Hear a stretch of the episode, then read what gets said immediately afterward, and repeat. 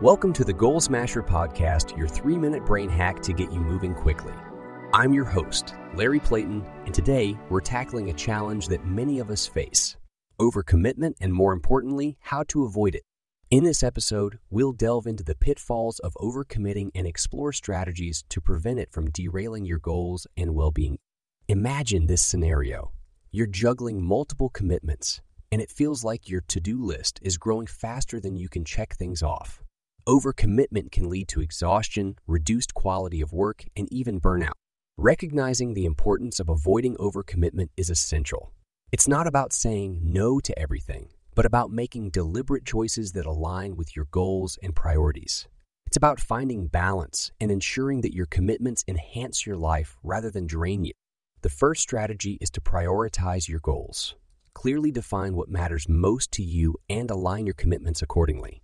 When your actions align with your priorities, you'll avoid spreading yourself too thin. The second strategy is learning to say no when necessary.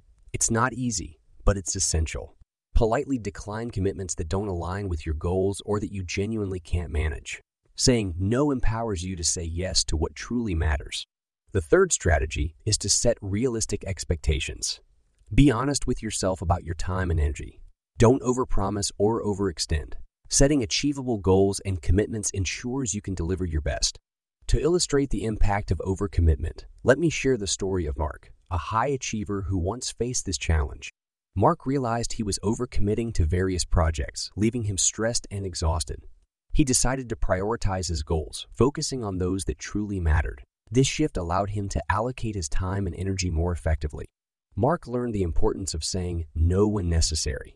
He politely declined commitments that didn't align with his priorities, freeing up time for what truly mattered. Saying no became a liberating skill that prevented overcommitment. Mark started setting realistic expectations for himself, he stopped overpromising and ensured that his commitments were manageable. This approach not only reduced stress, but also improved the quality of his work.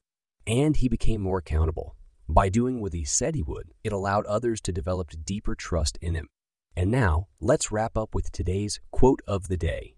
You have to decide what your highest priorities are and have the courage to pleasantly, smilingly, unapologetically say no to other things.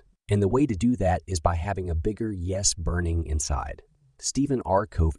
Before we conclude, I invite you to join the Goal Smasher Nation and make conscious choices that align with your goals. Remember, avoiding overcommitment is about safeguarding your well being and pursuing your ambitions with focus and balance. Explore more resources at audreylawrence.org.